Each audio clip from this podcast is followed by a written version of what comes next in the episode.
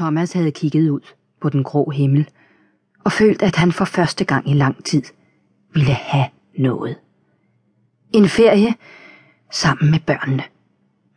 Dage, der kunne bruges til at snakke ordentligt med Adam eller lege med Maria, inden hun igen skulle pakkes ind i uld og afleveres i vuggestuen. Sol og varme. Ikke efter måneder med planlægning, men som konsekvens af et valg taget af ham alene. Han bestemte sig for at ringe til Katrine, selvom hun sikkert var midt i undervisningen. Katrine var på vej fra det ene klasseværelse til det andet.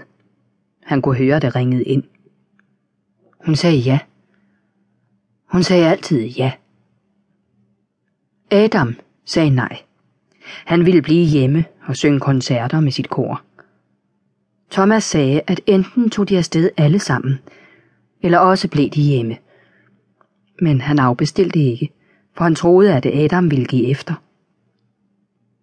Katrine sagde, at Adam var 13 år og stor nok til selv at bestemme. De skulle kun være væk i 14 dage, og de kunne ikke lade Adam afgøre, hvad de skulle. Thomas havde taget det op med hans lærer til forældrekonsultationen inden juleferien. Han er jo meget selvstændig, sagde hun, og så kun på Adam. Men kan han få fri nogle dage i januar, hvis han nu skulle skifte mening? spurgte Thomas. Det gør jeg ikke, sagde Adam og smilede. Lærerinden lå. Hvad nu, hvis du fortryder, sagde Thomas. Hvis du fortryder, får du fri, sagde lærerinden og blinkede. Men det vil jeg ikke løbe an på. De havde talt om musik og matematik. Adams fremgang i fagene, og det han syntes var svært. Thomas havde været overrasket over, hvor direkte og konfronterende sønnen var. Hvor åbent lærerinden og Adam talte sammen. Indforstået og ekskluderende. Næsten som om de havde en hemmelighed sammen, sagde Thomas, da han fortalte Katrine om samtalen senere på aftenen. Hun slukkede sengelampen, og han kunne kun ane hendes profil i mørket. Samtalen havde fundet sted i Adams klasseværelse.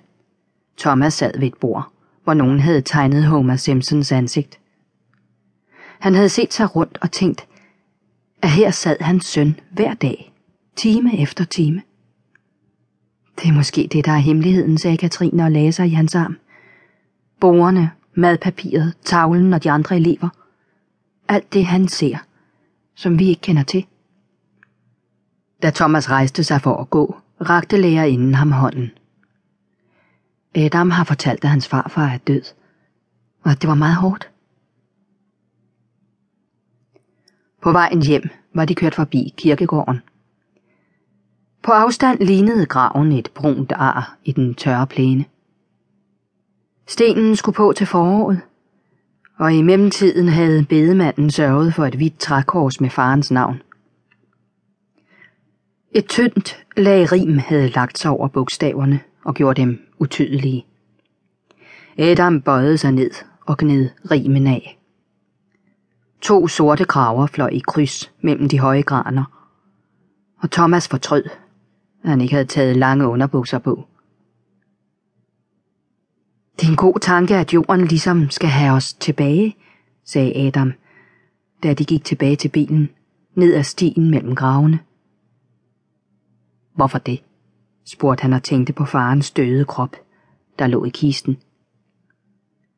Fordi vi på en måde bare låner hinanden, og det vi låner, skal vi passe godt på, sagde Adam og tog hans hånd.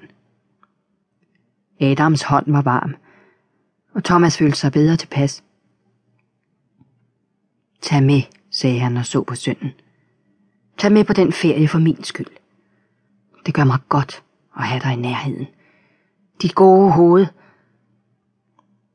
Adam så op på ham med det spørgende blik, som han plejede at bruge, når han ville vise, at han syntes Thomas opførte sig idiotisk, og rystede bestemt på hovedet. Thomas slap søndens hånd og forstærkede sine skridt. Han tænkte, at søndens manglende evne til at gøre noget for hans skyld var et tegn på egoisme og ufølsomhed.